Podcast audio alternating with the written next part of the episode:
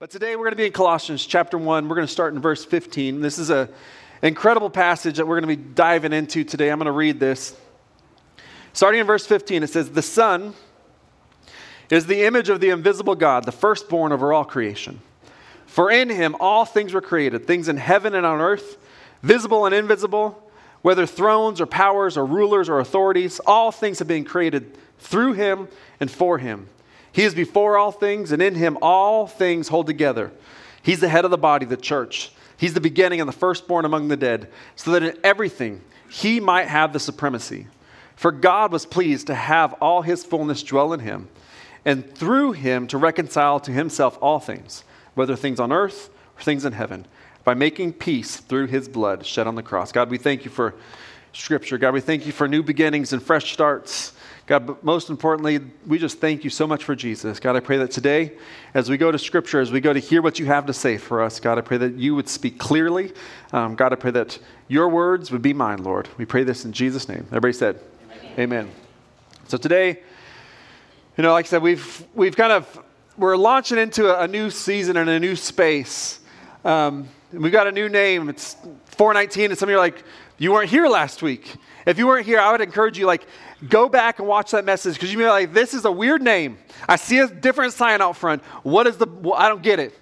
Watch last week's message. But just to catch up really quick, I think we've got it on the screen that I can just, it's three verses, one simple message. God loves you. He has a plan for you. He's bigger than you need. It's based off of these three verses that we are loved, we are called, and God is a God who provides, and we believe those things. And yes, we know that those numbers are put there by man. Like those addresses of those verses weren't like God didn't say, This is the address. We put them there, but guess what? We're going to use those as a proclamation of Scripture's our standard, and Jesus is going to be the message that we preach around here. So today, though, we are starting a brand new series. Um, we've got some new things around. Our team has done an incredible job. This past week, there's lots of stress trying to get this new wall up and trying to get all the graphics going and new signs. And so, can we just honor and thank them for all the work that they put in? And I would encourage you all continue to be patient. We've got more things that more stuff that's coming. But if you didn't hear last week, I switched the name on them like last minute. So the things that we've been working and preparing, guess what? Too bad. We're working and preparing on something else because God directs our paths and I'm going to be obedient to him. But today we're starting a brand new series and it's it's just called Fresh Kicks. And how many of you guys remember maybe as a kid getting a new pair of shoes? Okay? It, it's fun as an adult, but as a kid there's something different about it. And I remember growing up the feeling of getting new shoes was sometimes great and sometimes not. As a kid, I was a boy who had feet that were growing all the time. And I remember my mom took me to this place that no longer exists anymore, Payless. And Payless was not where you got fresh kicks. That's where you got cheap kicks. Sometimes I get to go to Kmart, same thing. Those were not fresh kicks, those were cheap kicks. But when you're a, a boy growing out of shoes quick, you aren't going to spend a bunch of money on shoes that you're just going to grow out of. And so we would you know, all, all the time, those would be the shoes that I'd be getting. But eventually, those shoes sometimes weren't made the best. And I was pretty rough on shoes. And so I'd beat those shoes up. They'd be wearing out pretty quick. And my mom decided, all right, let's step up the game a little bit. Let's get something a little bit better. Hopefully, that'll last a little bit longer. And I remember I was about 10 years old. And my mom said, let's go shoe shopping. And no kid is like, yay, shoe shopping. But she's like, man, you, you're wearing out your shoes again. Let's go shoe shopping. But this time, we didn't go to Payless. This time, we went to Foot Locker. Foot Locker, where I don't have to pick the box out myself, somebody brings it to me. They open it up for me. Like, this is amazing. I walked in and the shoes are gloriously on the wall, leather and rubber in the air. Like, this is great. And I remember that day, I got my very first pair of high tops. They were red Nike high tops with white swoosh. They had those little springy, like gel pockets in them. And I was convinced I could like jump higher now. Um, I was convinced like they, I have now supernatural speed and agility because of these shoes. And I got them, and uh, I mean, I asked my wife, I'm like, did you ever feel this way about shoes? She goes, I think it's a, a boy thing. Every time I got new shoes, I'm like, I am faster now. I can jump higher now, but now I got these red Nike high tops. Man, I am super fast. I am the man. And I know that still goes on because I taught kids for years. And I would see them coming with a new pair of shoes. I'm like, man, your shoes are looking good. And the first thing they'd always say, look how fast I am. And they'd run. Because apparently new shoes make you all of a sudden a lot faster. I don't know. But I remember getting those new pair of shoes and going to school and showing them off, challenging people to races, thinking I'm going to be dunking in no time because of these shoes. But as with anything, after a while, those shoes just became another part of life. A few scuffs, a little dirt on them, and before long, those super shoes started to feel just like regular sneakers. And here's why I bring this up, and here, here's why we've decided to call this series just Fresh Kicks. Is right now, as a church, we're kind of like that kid who got new shoes. We're kind of like that kid who got fresh kicks. Everything feels fresh. People are excited. There seems to be just this new energy. You know, I had a whole bunch of people last week say, Man, I'm ready to go. What, what's God going to do about here? What, what do you need from me? How can I be a part? Everything we're, we're passionate about. There's, we're sharing things on social media. People, even today, have said, Hey, I brought some people with me. There's just an excitement going on. And I'm right there with you guys. I'm excited about what God is going to do here. But a few months from now, the fresh kicks of 419 will have some scuffs. They'll start to be a little bit more worn in, and we'll start to feel a little bit more normal. And the thing is, it's not are we going to stay excited, it's who's the person that's actually going to be wearing them look like. What's the church that's going to be putting on these shoes going to walk, talk, and think like? Because you know, as a kid, put on those new shoes, I thought I had superpowers, but I was still the chubby kid that couldn't jump very high. We've got to decide hey, we've got this fresh paint, a new sign, but what are the values that are actually going to walk us out? What are the things that, what is the imprint that we're going to make in our community actually look like? How is God going to direct us? Not just what is the new stuff around, but what are we going to be walking into? So, today we're going to start this series called Fresh Kicks, and we're talking about some of the values that are going to drive us as a church, and that I also believe really should inform and help you as you are a part of our church, but also just as you walk with Christ. So we've got some values that lead the way. The things that they're better than just the brand new sign and the fresh kicks. They're the ones, this is how we're going to walk. This is who we're going to be. And the first one is our most important value. And it's the one we're going to talk about not just today, but we're going to talk about it for the next two weeks because it's so important that we need to spend a little bit of time on it. And it's simply this Jesus is our message. The core value that's going to lead everything that we do around here is Jesus is our message. So if you're new to our church, right away you need to know we have a primary message. We have one big point, and we're going to share it time and time again. The message is Jesus. No matter when you come here, whatever gathering you come to, we're going to talk about Jesus. Yeah. No matter what book of the Bible we're going to be in, we're going to talk about Jesus. No matter what time of year it is, we're going to talk about Jesus. We might be talking about marriage. We might be talking about parenting. We might be talking about failures. But guess what? We're going to always talk about Jesus. Because Jesus is our message. He is our message. Everybody said this. Say, Jesus is our message. Is our message. And our goal, guys, we've said it a couple times. Our mission is not just to get people to church. Our mission is not to help people meet and find the church. I hope they do. We want people that are gathering community and a part of church, but I want people to meet and follow Jesus. Amen. Jesus is the one that we're going to preach. It's the one that we're going to talk about. And some of you, I know you come from different backgrounds. You're like, hey, wait a minute. What about the Holy Spirit? You might be thinking, what about God the Father? We talked about this a couple weeks ago, that we need to have a relationship with God the Father. Let me tell you, we at 419 believe in the Trinity Father, Son, Holy Spirit. But here's what we also believe they're not in competition with each other. It's not a jealousy. They're all, it's one God, three persons. Is it hard to understand and explain? Absolutely. It is. But I've said this many times. If I could explain everything there was to know about God and put him in a book, that's not a very big God. My God is bigger than that. And Jesus speaks about how they, it all works together to point people towards Christ. God sends Jesus, the Holy Spirit amplifies Jesus. It says it here in John 15, verse 26. It says, When the advocate comes, the advocate being the Holy Spirit, whom I will send out to you from the Father, the Spirit of truth who goes out from the Father will testify about me. So it says it right here. The Father sends, the Spirit amplifies, pointing people towards Christ. It's all pointing towards Jesus. Salvation through Christ. He is the message. He is going to be our message.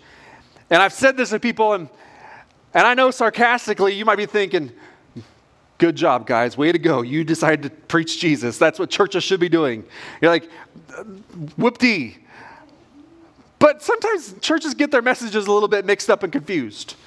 They may even be trying to preach Jesus, but how many of y'all ever seen some church signs? And you see the church sign, I'm going to go just a little funny for a second because I started thinking about this, and somebody started sending me some church signs. And so I thought, you know what, this would be fun to share with some of our church. And I'm sure these churches have the best of hearts and intentions, but I'm so glad we don't have a church sign because we'd probably end up putting something dumb out there at some point too. we'd put Alex in charge of the sign, and who knows what would be up out there. So I'm going to show a couple funny ones.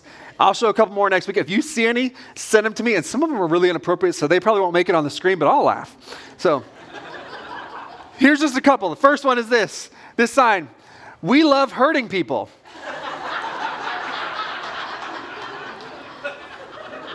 I think I get what they're going for because we love hurting people too, but I this basically sounds like we want to hurt somebody. No, no, no.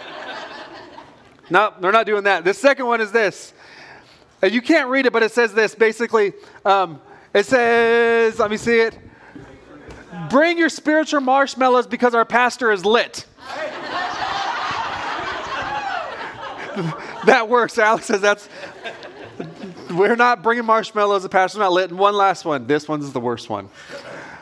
I don't know what they're saying here, but it says they're preaching, and the message this week is shout out to the prostitute.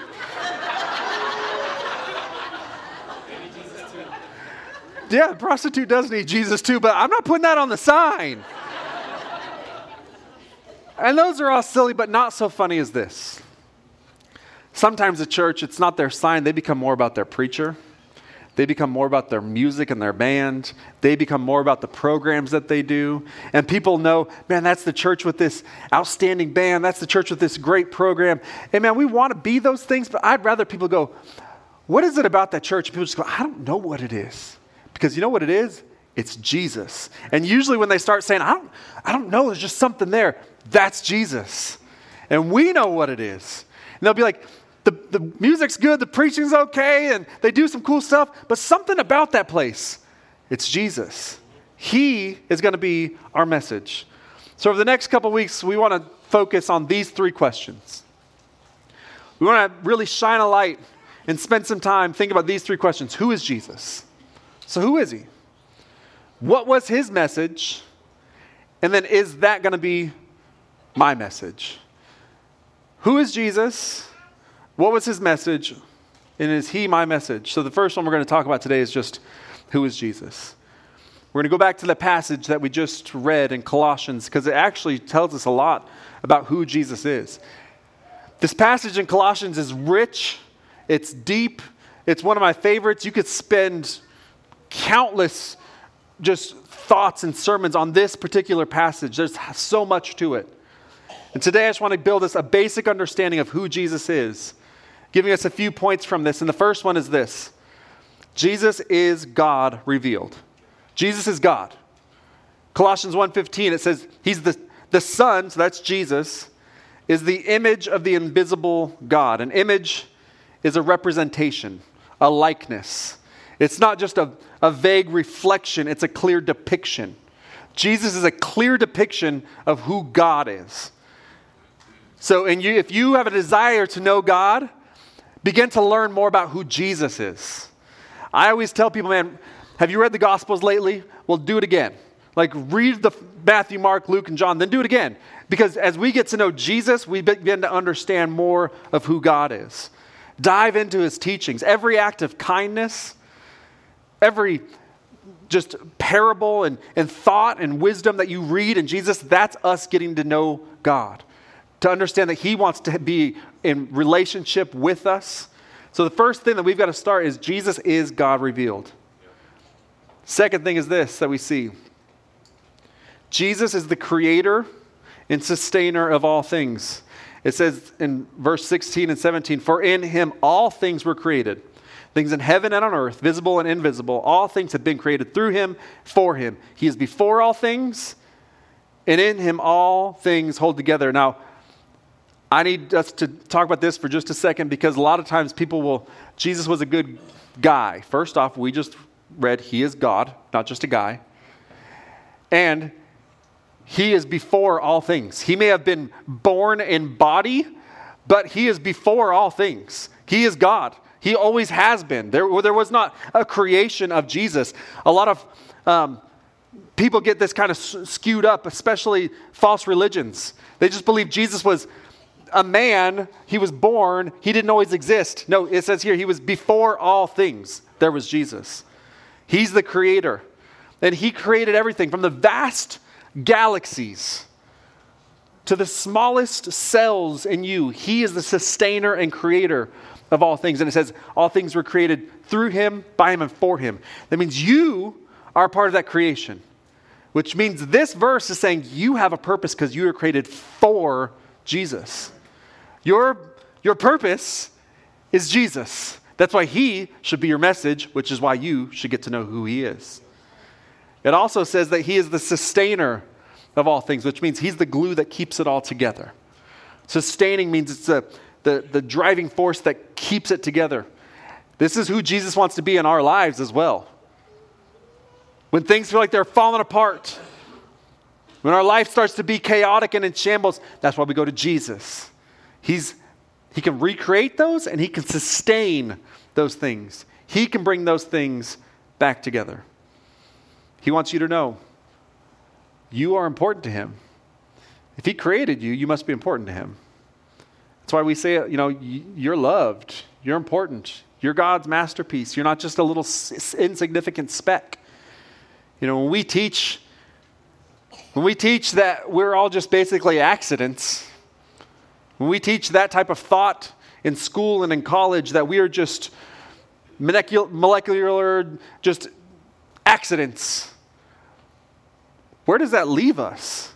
But when we teach, man, we are divine creations created by God, that He loves us, that gives us a sense of purpose, a sense of worth.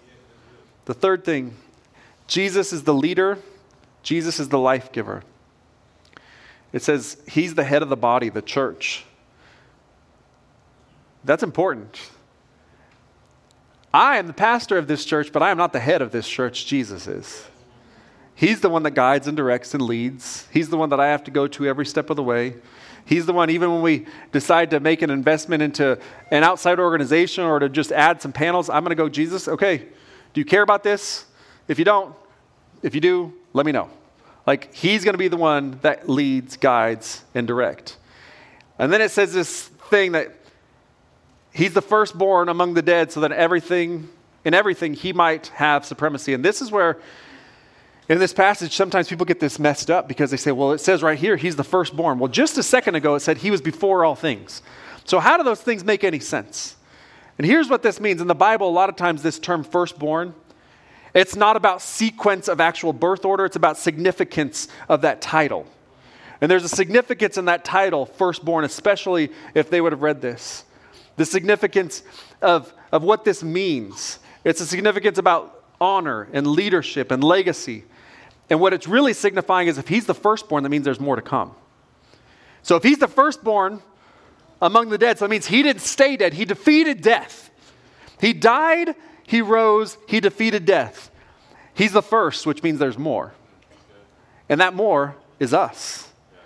We are a part of this resurrection. We get to, when we surrender and submit our lives to Christ, we don't have to be afraid of death because we've given our life over to Jesus. I've done and been involved with funerals of people who did not follow Christ at all and had no faith. And those are some of the hardest funerals to be a part of.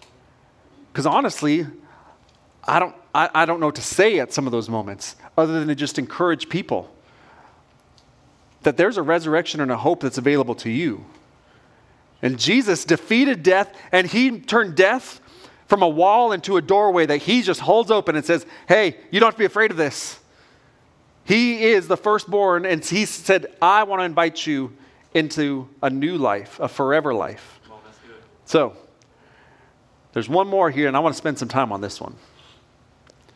Jesus is the one who restores and reconciles relationship. It says, and through him to reconcile to himself all things, whether things on earth, things in heaven, by making peace through his blood shed on the cross. And this word reconcile is really important. It's, it's really transformational to our understanding of who Jesus is. And, and the reason it's so important is because most of us, most Christians only believe half of the gospel. Most, I'm going to I'm to say some things, and it's not to offend anybody, but most Christians only believe half of the good news of Jesus. Now, the half we believe is really important, and it's 100% true. It's, it's vital to what we believe, but we only believe half of it. And here's what I mean by half of it. If you were standing before the Lord, and he was, and he, I don't think he's going to give us this um, um, little test, but if he would say, Why should I let you in? And you said, Well, I've been forgiven by Jesus. I've surrendered my life to him. That's 100% true, and that is good news. Forgiveness of sins is amazing. And that's a huge part of the gospel message. I believe in Jesus. He, he died on the cross for my sins. Yes, absolutely, He did. And when He died on the cross, He wiped away, He wiped the slate clean. But that's only half the gospel. There's only, that's only half the gospel. Forgiveness of sins is only half of the gospel. There's more. The full gospel is this Jesus doesn't just forgive sins, he restores relationship. It says right here, he reconciles, which means he brings us back into right relationship. Because of his shed blood, not only are we forgiven, we're reconciled. Let me explain this. Imagine you have an amazing, tremendous amount of debt with the bank, like trillions of dollars. I don't know how you got trillions of dollars in debt. Maybe you work for the government. Sorry. But let's just say you are trillions of dollars in debt, and there's no way you're thinking to yourself, if I work every day for the rest of my life, if I give every penny that I ever have, there's no way ever, ever, ever that I'm going to pay this debt off. It's just not going to happen.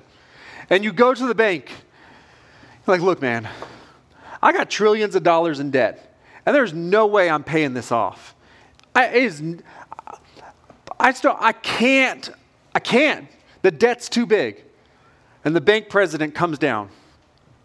The bank president says, You know what? I am going to be merciful and kind and loving. And here's what I'm going to do I forgive you of all of your debt. All these trillions of dollars of debt forgiven. You're good. Now, here's how we would all be. Wow, this is the best. I can't believe this. All of my debt's been forgiven. This is incredible. But you walk out the door and guess what you have in your bank account? Nothing. You're still broke. So, you, am I excited that I've been forgiven? A hundred percent. That is outstanding. It, all this debt's been wiped out, but I'm still broke. And so now I've got to go try to earn a living. I've got to try to go make some money. I've got to try to get enough that I can survive. I've got to earn it. I've got to earn it. I've got to earn it. And this is the problem with we, if we only believe one half of the gospel. If we only believe that we've been forgiven, it's like the bank president that wiped away our debt. But if we believe that we've been reconciled, that's the bank president that wiped away our debt and then said this Hey, you know what? I'm going to add you to my account. Everything that I have, I'm going to also give to you. My credit's yours, my bank account's yours. And we're like, wait a minute. That's a whole nother level. That's reconciliation. That's reconciliation. And that is something that we sometimes totally forget. And so what we do is we say, this sounds harsh, but we say dumb things like this. I'm so glad that God is a God of second chances. If he's a, hey, guess what? If he's the God of second chances, you're still 0 for 2. No matter how many chances he gives you, we are going to keep messing it up. We're not going to magically get it 100% right. And what happens is if we only believe in forgiveness of sins, we then leave thinking that we've got to earn something on our own. And I'm going to talk about how important it is to, to work, but we've got to understand that we've been reconciled. And there's nothing we can do to magically ch- just change it. Look, if I'm, my son is not in here, so I'm going to pick on him for a second. My son Elijah is in sixth grade. If I was to go to Elijah and I said, hey, Elijah, I need you to take this calculus exam, how do you think he's going to do at calculus? Let me just tell you, Elijah's not the, the best in the world at math. He's going to fail that test.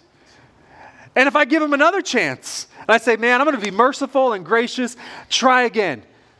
He's going to keep failing that test because no matter how many times I give him that test, he doesn't know calculus. I told him this morning, I said, Elijah, I might pick on you. And he goes, Well, what are you going to say? I said, I'm going to say that you don't know how to do calculus. He goes, Yes, I do. I was like, What? You do not? He's like, I have passed calculus tests. I'm like, Elijah, you, you are foolish. But I thought to myself, sometimes what God has done is He said, There's nothing you could do to justify what I'm giving to you. There's nothing you could do to, to make things completely right and whole. But sometimes we think, well, I'm going to earn some God credit here. I can, I, I, I can pass this test. I can do this thing. This is what Second Corinthians says. Says, God made him who had no sin to be sin for us, so that in him we might become the righteousness of God. Again, it's like the bank president that says, You're completely forgiven, but doesn't leave you broke then says, Hey, all that I have is yours. Now you're at a space that is a different level. That is a gracious, amazing God. And we might think that sounds crazy. That sounds like Jesus. Luke 15, verses 17 through 24. When he came to his senses, he said, How many of my father's hired servants have food to spare? And here I am starving to death. I will set out and go back to my father and say to him, Father, I've sinned against heaven and you. I am no longer worthy to be called your son. Make me like one of your hired servants. So he got up and went to his father. While he was still a long way off, his father saw him. He was filled with compassion for him, and he ran to his son. He threw his arms around him. He kissed him. The son said to him, Father, I've sinned against heaven.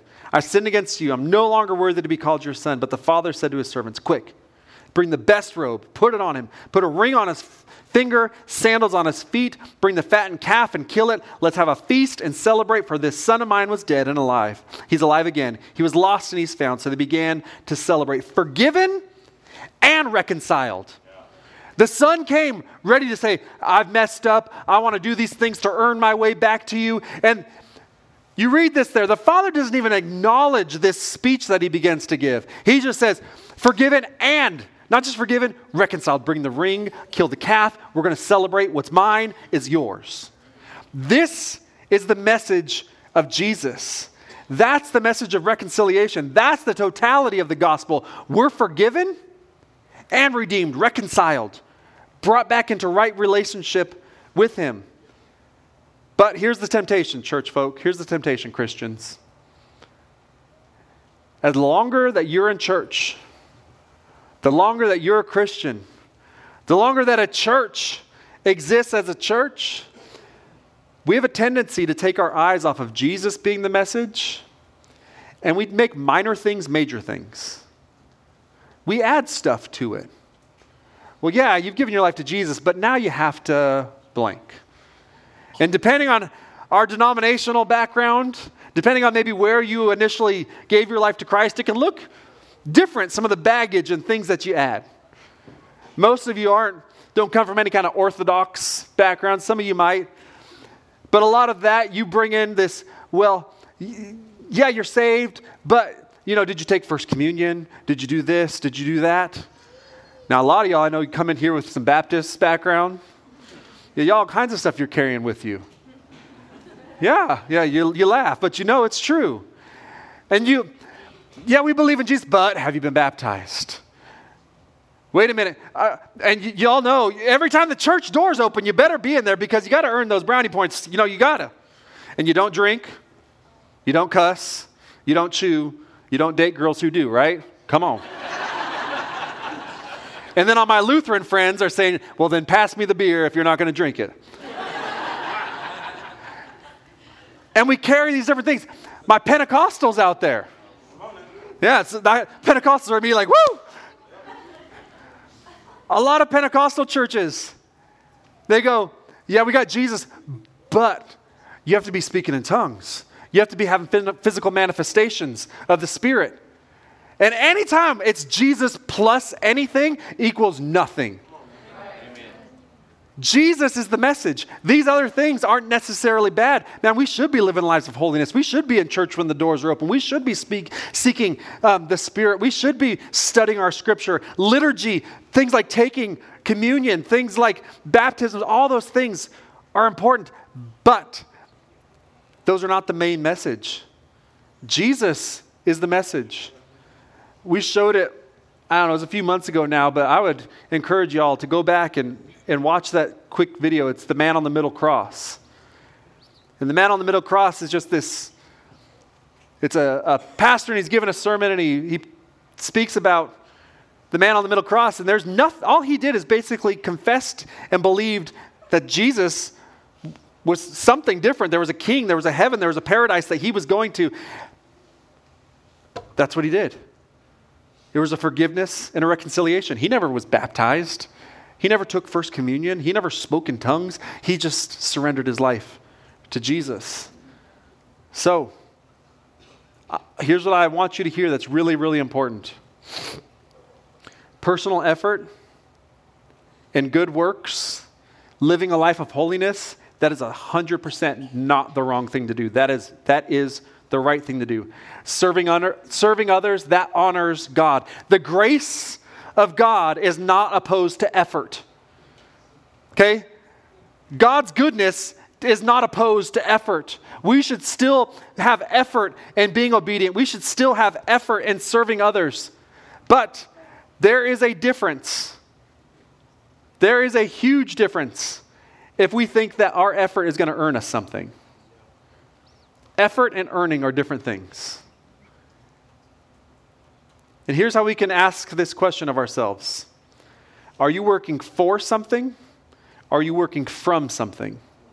Are you working for forgiveness and reconciliation? Are you working from the place of, man, I have been forgiven and reconciled, and I'm going to do everything I can to help other people experience this? I'm going to love people. I'm going to serve people. Man, my God is so good. I want to be obedient to the things that He's asked me to do. So, are you working for something? Or are you working from a place of forgiveness and reconciliation?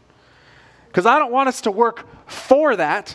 It's not to earn something. It's because I know if I, I work from a place of what God has done for me, I experience more of His peace.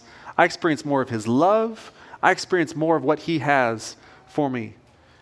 And as a part of the family of God, we have work to do. Not to earn our place, but because you believe and love the family that you belong to. My son doesn't have to clean his room and do his dishes to earn being my son. But there's an expectation that if you're going to be in this house, here's some things that I expect from you. And as a part of my family, these are some ways that I, would, I want you to live. If he doesn't do those things, I'm not going to kick him to the curb. But man, those are some expectations that I have. God has given us some expectations in His Word of ways that we're going to live, ways that we're going to treat each other, ways that we're going to serve. And as church, as a family, we need to look different than the world around us. We need to live different. We need to serve others and love different. And each week, in this series, Fresh Kicks, I'm going to bring up a pair of kicks with me to help drive the point home. And today, I got some work boots. Now, there's a thing about these work boots. If you see them, they've never even been laced up. There's no scuff marks on them, they're not dirty at all. Now, I want us to remember I, our work doesn't earn us brownie points. towards heaven. But our good works are a way that other people can meet and follow Jesus. And a lot of us have work boots. We've been forgiven, we've been reconciled. And when we're forgiven and reconciled, God loves you. Then He has a plan for you and He gives you work boots. says, okay, join with me. Let's go fishing for men. Let's go. You got work to do. Let's do some stuff. And a lot of us have work boots that look like this. We've been forgiven, we've been reconciled, but we've never actually went to work for Jesus. And it's not because, again, it's not because we're trying to earn something. It's because we've said, I'm going to put an effort because He died on the cross for me. He gave everything for me.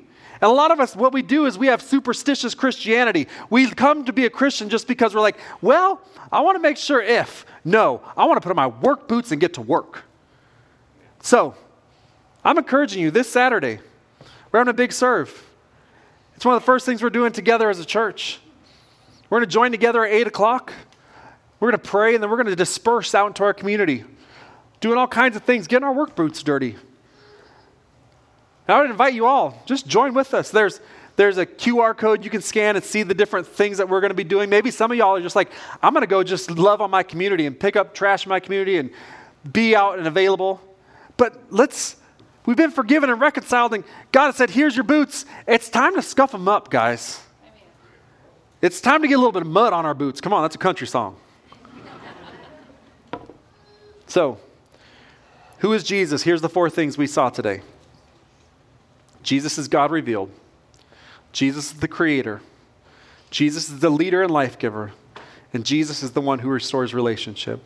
Do you believe those things? Is the question that we need to end with. Do you believe He's God?